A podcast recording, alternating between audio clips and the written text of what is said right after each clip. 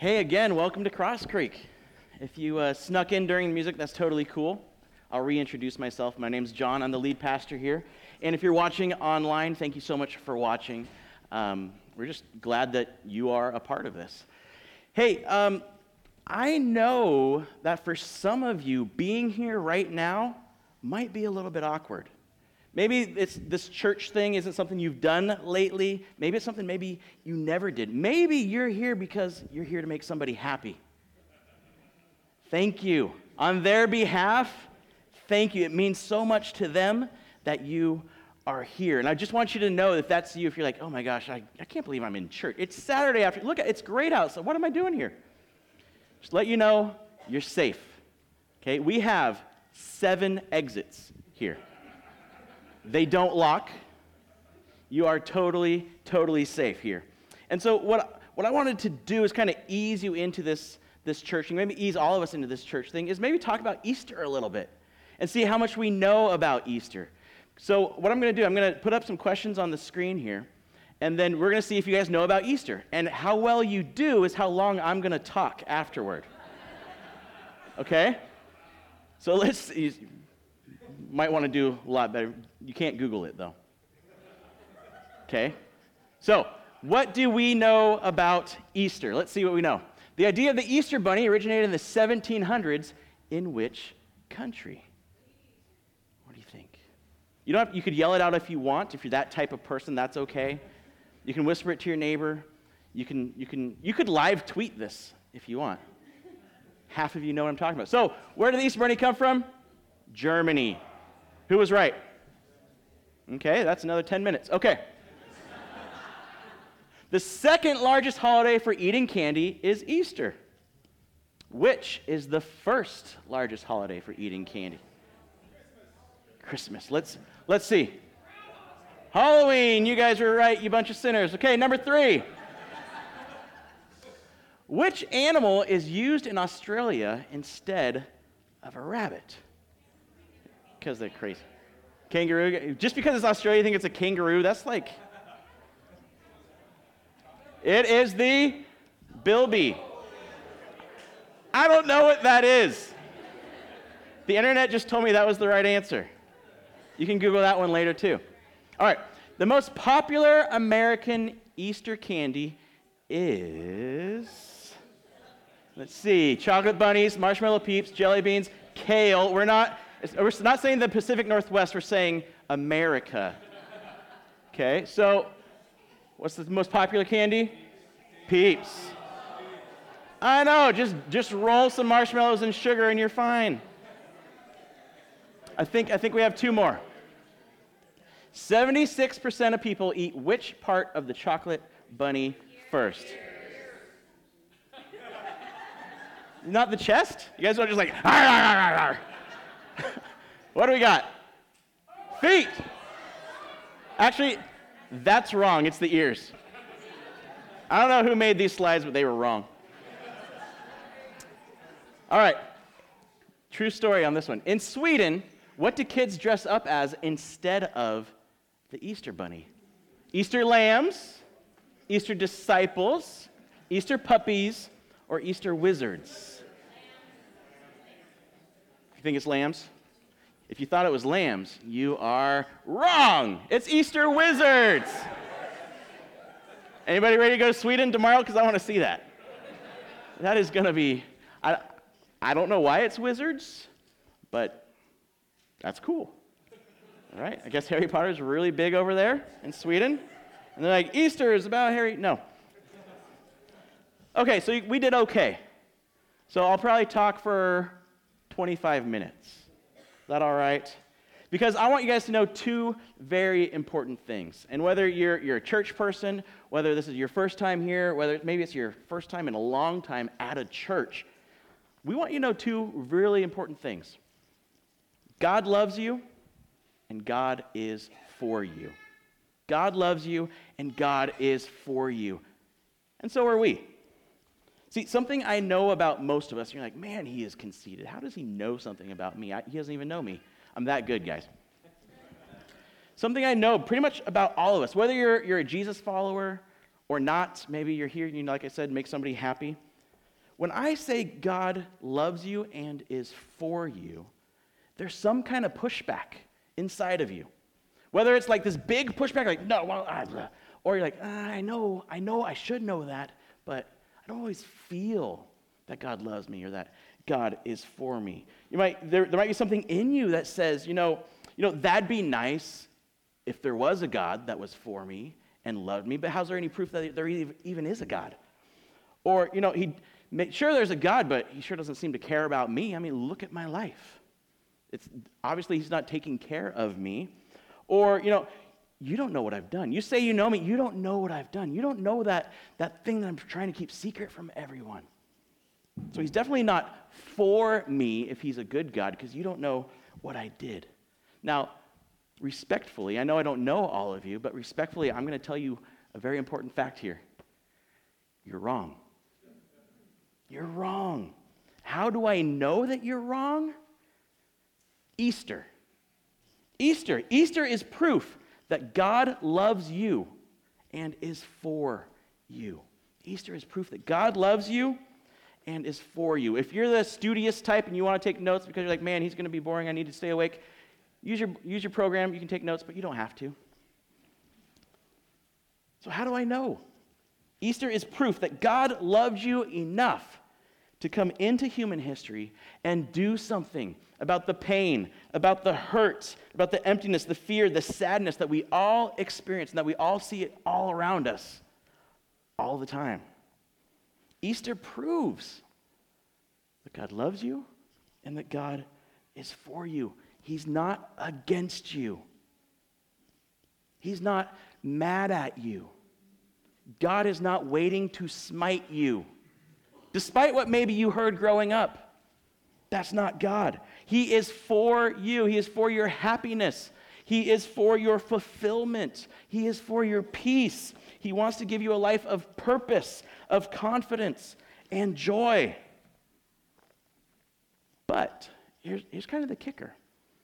This idea of Easter, this idea of Jesus rising from the dead on the first Easter, if that's not true, if it's not a historical fact, if Jesus didn't rise from the dead, then everything I just said is a lie, is wrong. And Jesus is nothing. He's just one of thousands and thousands of people crucified by the Roman Empire. See, the, authentic, the authenticity of the resurrection is the most important question in human history. And if it's not true, if the resurrection isn't true, then I, as a pastor, and everyone like me, and every building like this, and all these people that are going to be celebrating this weekend are fooling you. And every penny and every minute donated by people like you has been swindled from you by people like me. But if the resurrection is true, if Jesus really did rise from the dead 2,000 years ago, everything changes. Everything changes because that means there actually is a God. It means not only is there a God, but He loves you. He is for you. And you can actually have a full life now and forever. You say, that's nice. You know, man, you almost got, you almost got me there.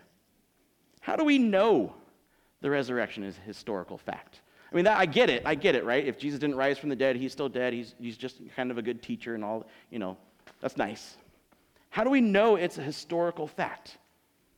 Well, first of all, historians agree there was a Jesus in first century ancient Palestine who was executed by the Romans. Historians agree on that fact.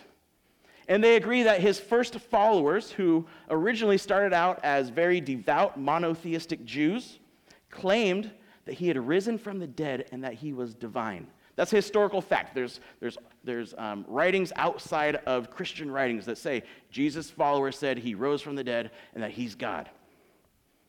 And it's undeniable that something happened. The historical record tells us something happened with this Jesus guy, and it's changed the world. Something happened.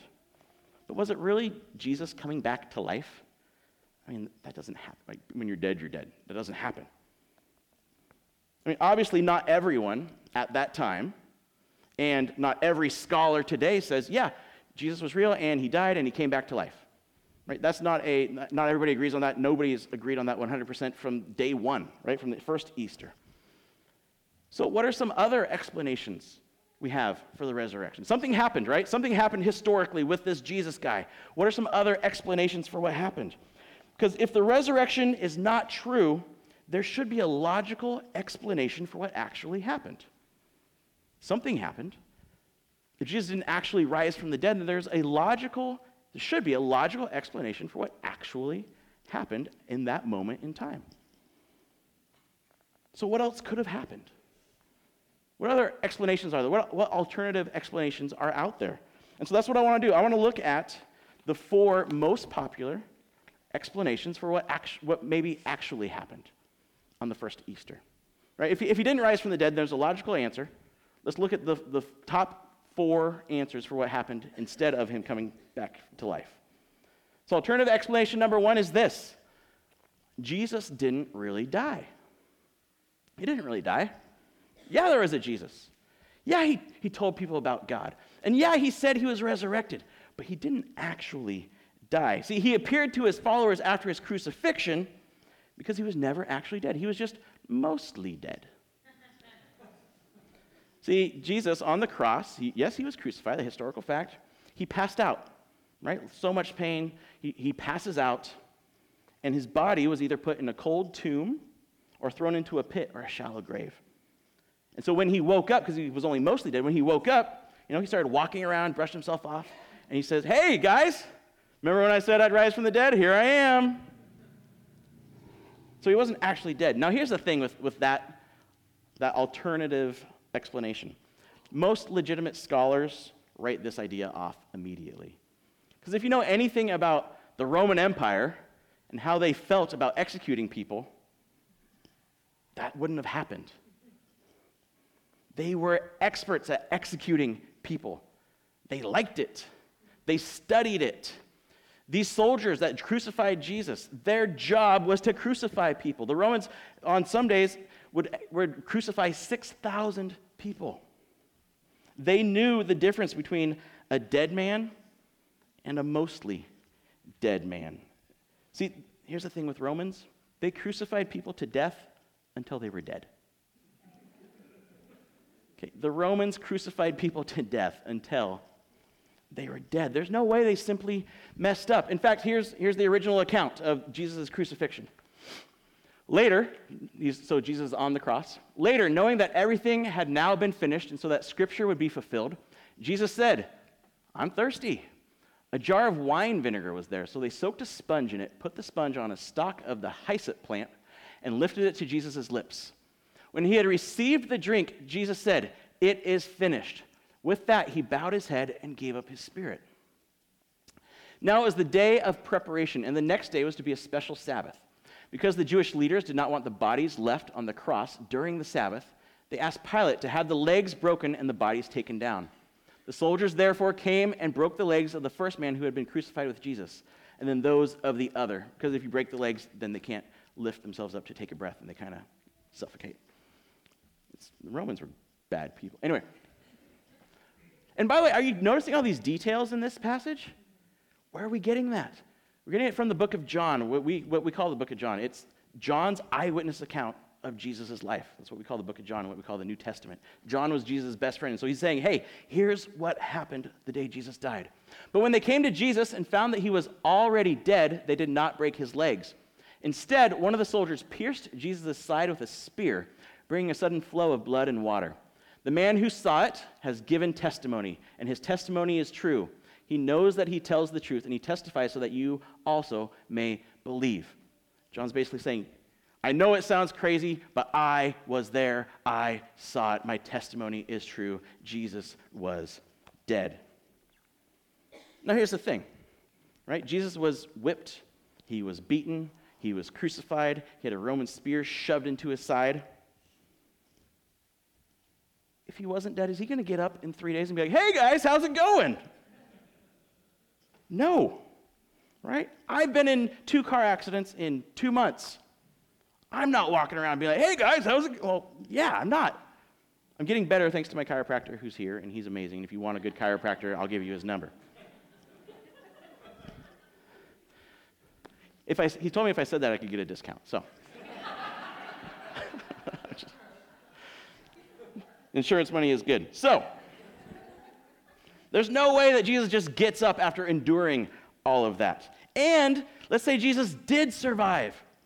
He's walking around and be like, hey, everybody, I'm alive. The Romans aren't going to be like, ah, missed one. Oh, well, guess you're off the hook. No, they're going to grab him and redo it, right? I mean, hey, oh, no, don't worry, you're totally defying the power and authority of Rome. Enjoy yourself. No, they're not going to let him get off the hook. Jesus was actually really dead. Okay, then. I'll give you that, John. He's, he was dead. But how about another explanation? Alternative explanation number two. They went to the wrong tomb. Yeah, he was dead. Yes, he was put in, in a tomb.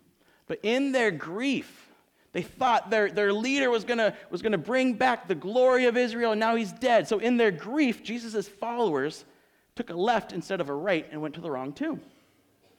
Which, of course, that tomb was empty because there had never been a body put in it. Logical, common sense, right? Again, no historian actually takes this seriously because they could have just simply asked the dude who put the body in the tomb where the body was. Here's the, here's the account in the book of Mark. It was preparation day, that is the day before the Sabbath. So as evening approached, Joseph of Arimathea, a prominent member of the council who was himself waiting for the kingdom of God, went boldly to Pilate and asked for Jesus' body. Pilate was surprised to hear that he was already dead. Summoning the centurion, he asked if Jesus had already died. When he learned from the centurion that it was so, he gave the body to Joseph. So Joseph bought some linen cloth, took down the body, wrapped it in the linen, and placed it in a tomb cut out of rock. Then he rolled a stone against the entrance of the tomb. Mary Magdalene and Mary, the mother of Joseph, saw where he was laid. Where's the body? Where's the body? Joseph, Jesus is risen. No, he's, you, you took it right. He's, he's on this. They could have just asked him, right? Mary Magdalene, Mary, the mother of Joseph, saw where it happened, saw where he put the body. It's not the wrong tomb. Also, the Jewish and Roman authorities at the time would have been more than happy to give free tours of the real tomb. Right? As soon as Jesus' followers like, Jesus is alive, Jesus is alive, Rome, Rome didn't kill him, he's, he's God, he's risen. They'd be like, hey, idiots, he's over here. Like, free tour, come see Jesus' body, here it is. They didn't do that. Because nobody produced any body. It wasn't the wrong tomb. They didn't have the body. Nobody produced any body. And if it's ever found, if Jesus' body is ever found, everyone agrees Christianity is over. Because it revolves so much around the resurrection of Jesus and what that proves and what that shows, which we'll talk about in a little bit. But if Jesus' body is ever found, this is done. Right? I'll be the first to say, I've got to find a new job. I don't know what I can get paid for with this personality, but we'll figure something out. See, but they haven't found it. And the officials of that time who wanted there to be a body didn't know where it was. Which brings us to the oldest explanation for Jesus' missing body. Maybe the most popular one. Explanation number three the disciples stole the body the disciples stole the body. This whole thing, this whole Easter thing of Jesus being alive, is an elaborate hoax that was planned and carried out by Jesus' illiterate, young fishermen disciples. They pulled the greatest hoax on, that the world has ever seen on the greatest empire the world has ever seen. So, was it a hoax? Here's the thing the disciples on that first Easter, they thought it was a hoax too. This is what it says in John. Early on the first day of the week, while it was still dark, Mary Magdalene went to the tomb and saw that the stone had been removed from the entrance. So she came running to Simon Peter and the other disciple, the one Jesus loved, and said, They have taken the Lord out of the tomb, and we don't know where they have put him. The first logical explanation is not that he rose from the dead, but somebody took the body. That's the disciples' own words. We didn't know what happened. We thought somebody stole it. So, what, what's the origin of the idea that the disciples stole it? We actually have that recorded where this whole explanation started in Matthew. While the women were on their way, some of the guards went into the city and reported to the chief priests everything that happened. When the chief priests had met with the elders and devised a plan, they gave the soldiers a large sum of money. These are the soldiers that were guarding the tomb, right? And then the stone was rolled away and Jesus, Jesus' body was gone. They gave the soldiers a large sum of money, telling them, You are to say, his disciples came during the night and stole him while stole him away while we were asleep. If this report gets out to the governor, we will satisfy him and keep you out of trouble because they could have been put to death for falling asleep on duty, which they wouldn't have done because they're Roman soldiers. So the soldiers took the money and did as they were instructed. And this story has been widely circulated among the Jews to this very day. That was the first alternative explanation was that the disciples stole Jesus' body and just claimed that he was risen from the dead. But think about it. All of the disciples who were in on this hoax, apparently, were willing to die for it. History tells us that the disciples were killed, tortured for this idea of saying, Jesus rose from the dead, he is God. Now, is that, is that logical? Because criminals, you know, when I've, I haven't been a criminal very much in my life, but criminals, when they're caught and they have partners, right, and there's this, there's this like conspiracy or whatever to, you know, hey, you know, let's stick together and we'll pull off this. They, they turn on each other all the time, just for less time in, in prison, not facing torture. In fact, in fact, kids in school, I used to be a middle school teacher. Kids in school would turn on each other like that just to have 10 minutes less of detention. It's human nature. You don't want to get in trouble when somebody else can. See, if the disciples had stolen the body, I think there would have been some unconfirmed source that leaked the, the uh, location of the real body. It would have leaked. Many of, but here's the thing many of Jesus' early disciples, early followers, his disciples, like I said, were eventually tortured for their testimony that Jesus rose from the dead. And they never went back on it. They never went back on the testimony and said, Oh, I'm just kidding. That hurts. Okay, he's dead. Here's the body. We, we buried it over here. Never. And here's the thing not only were they tortured, they watched other people be tortured and executed for the story that they were telling people. So they told somebody the story. Jesus, Jesus is alive. He, he was dead. We saw him dead. We saw him alive. And, and he's God, and he can change your life.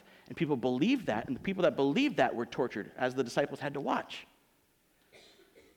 So either the disciples didn't know where the body was because it was risen, or they are the most evil, pathetic men ever to walk this earth. You know, evil, pathetic men that said, you know, God's command is love each other. Hey, love is patient, love is kind, love isn't selfish. Those evil people, right? See, even Jesus' little brother, James, was tortured and killed for saying and maintaining that his older brother was alive after his death. It's not human nature. Someone would have cracked if they made it up. I mean, what would be the point of keeping a lie intact if you're going to die for it? I mean, who goes through that for something they know is made up? No one would willingly die for their own lie. What's the point? You might die for a cause you believe in, but not a cause you know is fake and you made up yourself. So, explanation number four. I think this is the fun one. The disciples borrowed existing stories of resurrection. Jesus died, but go, floating around that culture were all these different stories from different religions about, you know, these, these God men rising from the dead. It's a very popular idea. Google it. It's there. You know, the early church adapted stories like Mithras, Osiris, Dionysus, and put them onto Jesus. It's very interesting if, if you've maybe watched online or you, you were here a few weeks ago, we kind of talked about this idea. It's a really interesting idea that the disciples borrowed all these ideas, but it's a myth. It's not true. No one in those cultures actually believed in a present day human resurrection. For the, for the Greco Roman culture, They followed the ideas of Plato and Homer. They were dualists, meaning that the ultimate goal was to escape the material, material world and go to the spiritual world. Go to what the real world is. Maybe you read Plato's Allegory of a Cave in high school, right? Where what we see now isn't the reality. When we, when we die, we actually go to reality, and that's, that's more desirable. To return to the material world in a new body, nobody would want to do that. Why, why would anybody want to do that? That's undesirable. Once someone was gone and dead, they had finally escaped the body that was imprisoning their soul. They never wanted to return to this physical world. That was Greco Roman culture thinking. Now, for the Jews at the time, resurrection was a real hope for all the people of Israel. But they believed in a resurrection at the end of time for everyone at the same time. So there, there's really no room in their theology for one person resurrecting eternally in the middle of time. Resurrection is supposed to be like a sign at the end of the times. That's why nearly all of Jesus' followers were so freaked out when they first saw him. They weren't expecting it. Here's what Luke recorded. On the first day of the week, very early in the morning, the women took the spices they had prepared and went to the tomb. They found the stone rolled away from the tomb, but when they entered, they did not find the body of the Lord Jesus. While they were wondering about this, suddenly two men in clothes that gleamed like lightning stood beside them. In their fright, the women bowed down with their faces to the ground. But the men said to them, Why do you look for the living among the dead? He is not here, he has risen. Remember how he told you while he was with you in Galilee. The Son of Man, how Jesus would refer to himself, must be delivered over to the hands of sinners, be crucified, and on the third day be raised again. Then they remembered his words. When they came back from the tomb, they told all these things to the eleven and to all the others. It was Mary Magdalene, Joanna, Mary the mother of James, and the others with them who told this to the apostles. But they did not believe the women because their words seemed to them like nonsense. Nobody comes back to life from the dead. That might have been your that might be your thinking, right? When you hear about Easter, you're like, oh, that's you know, bunnies and stuff, that's cool, but nobody comes back from the dead. That's what Jesus' followers first said. Peter, however, got up and ran to the tomb. Bending over, he saw the strips of linen lying by themselves, and he went away wondering to himself what had happened. What in the world happened? Not like there, when there's no body, the first thought isn't like, oh yeah, remember he said he was going to rise again? That, that must have happened. No, that was not, that wasn't even in their thinking because the resurrection was unthinkable in that time and culture. Nobody was, nobody was expecting nobody. I'll say it again so you get it. Nobody was at the tomb being like, okay, it's Sunday, five, four, three, two, cue the birds, and stone, and what's up, Jesus? Nobody was expecting there to be no body. It wasn't even in their thinking, it wasn't possible. So the early church didn't borrow the idea of resurrection because that idea didn't fit in the worldview at the time. None of the most plausible explanations most plausible alternative explanations for Jesus' missing body hold up to scrutiny. Those are the top four. They don't hold up. See, the only logical, and historically accurate answer is Jesus really did rise from the dead. That might seem amazing. That might seem like that's not, but, but, but the only logical and historically accurate answer is that it actually happened. And because it actually happened, that means everything Jesus said is true. Because if somebody can predict their own death and resurrection and then pull it off, I'm guessing everything else they say is true, right? That means everything he said is true. That means God really does love you. God really is for you. He made you on purpose. And he really does want a relationship with you. Not for you to grovel to him and be like, oh, I get to go to church every Sunday. No. He wants a relationship with you as the perfect father, and he did everything to make that possible. Because we can't do it ourselves. Right? We can't have a relationship with God ourselves because we can't earn it and we don't deserve it because as as the writers of the Bible said, we're sinners. You knew that word was coming because you're in church, right? When you hear sinner, here's what I mean you've broken the law of love. Jesus, Jesus was asked, hey, what are God's top, what's God's top law? Like, if we really want to just, you know, cut to the chase, what's God all about? And Jesus said, love, love the Lord your God with all your heart, mind, soul, and strength, and love your neighbor as yourself.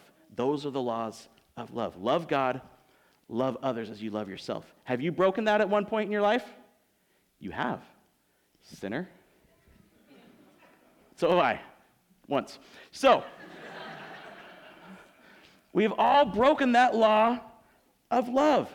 And nothing we can do, no feelings of guilt, no candles we can light, no money we can give can do anything to take away that hurt that we caused other people. Right? If, if you murder somebody, you can't be like, oh, well, here's $5,000 and everybody's okay with it. That person is still dead. You are still a murderer. Nothing you can do can take that guilt away. Now, here's the thing like I said, God loves you, He doesn't want to punish you. But he's also just. He's a king. We say, you know, why, why is there evil in this world? God should punish it. And he does. He doesn't just let things go. He, he's a good king. A good king doesn't just let evil run rampant in his kingdom, right? So he needs to destroy evil. But who's evil? You and me and the person sitting next to you. If God was going to destroy evil once and for all, who would he have to destroy? You. But he loves you. He doesn't want to destroy you. So he made a way to punish evil and destroy it and its effects without destroying us. He sent Jesus, 100% God, 100% human, to pay that penalty for us, to take that punishment in our place. And then he rose again, proving that he actually has power over sin and power over its effects, death. He actually conquered evil and death by rising again. And he says, we can be restored to a perfect relationship with our Heavenly Father, with God, simply by trusting that Jesus paid everything and did everything to make that happen. That there's nothing left for us to do because it's all been done. There's nothing we can do to be right with God because Jesus already did it. There's no rules you have to follow to make God like you more. There's no rituals you have to, you know, memorize and go through to make God notice you. There's no sacrifices you have to make to be like, "Oh, I'm really sorry." No. The final penalty was paid. It was paid for us. There's nothing we can do to get a relationship with God except trust that Jesus paid it all for us, paid the penalty for us. Just trusting that. Maybe you've heard the word faith. Faith just means trust, trusting that Jesus is the way to God, that Jesus offers 100% forgiveness for that evil that we all have. Now, if you're a Jesus follower today, you're here, you're watching online, enjoy that relationship because it's real. It's not just real because you feel like it's real and you have faith and, oh, yeah, I feel good when I sing those songs. Enjoy that relationship because it, it is a historical fact that Jesus died for you and rose again for you. He's alive, and you can be confident in his love because it doesn't depend on you, it depends on him, the one who conquered death. Now, if you're not a Jesus follower and you're, maybe you're here to make people happy, or maybe you're watching online because it's Easter and you're like, well, I should be religious on Easter. Just consider what we've been talking about. I'm not going to pressure you today or anything like that. Maybe you're expecting that. That's not going to happen. Just consider it. Like the, like the angel said to the ladies, the angel said to the women, Do not be afraid, for I know that you are looking for Jesus, who was crucified. He is not here, he has risen just as he said. Come and see the place where he lay. All I'm asking you to do is come and see. Whoa. Come and see. Because what if it is all true? I mean, what do you have to lose? What if it is all true? What if Jesus really was who he said he was? He really was God. And he can give you not just a fresh start, but a new life, like he said he would. See, his resurrection proves that he has power over death, power over evil, and that he can give you a new life. So just accept that invitation of come and see. Check it out. Take your time. Explore. Examine. Ask questions. We created this church for people who don't normally go to church, so you have a safe place to ask questions, to explore, where there's no pressure. You can belong before you believe because we don't have to prove anything to you because God loves you and He'll prove it to you. He'll show you. And here's what I think you'll find what we've all found is this the resurrection is proof that you are loved more than you will ever know. The resurrection is proof that you are loved more than you will ever know. And so we're going to celebrate that. We're going to celebrate that fact that you are loved, that because of one man's death, we can all have a new life. So the band's going to come up, as you can see, and we're going to move this, this rugged looking cross to the middle here. You're like, oh my gosh, what's happening? The doors aren't locked yet. You're safe. What, the, the cross, I mean, it's weird that people wear it on their neck and it's on buildings and stuff. The cross is an instrument designed to inflict maximum pain, maximum torture on people. But because of what Jesus did on it, it doesn't represent torture and pain anymore. It represents new life. And so we're just going to celebrate that new life. Whether you, you know you're fully buy into this Jesus thing or not, you can still celebrate with us. Why not? So what we're going to have is some flowers up here. Maybe you brought some, that's cool. But we're going to have flowers up front. And as the band plays, we're going to change this nasty instrument of torture into a beautiful symbol of new life by putting flowers on it called blossoming the cross. So when you're like, you know what, I, I want to go do that. As the band's playing, just come on up. There's no like ritual or paper you have to sign to do it. Just join us in celebrating what Jesus did on this cross. So let's let's sing.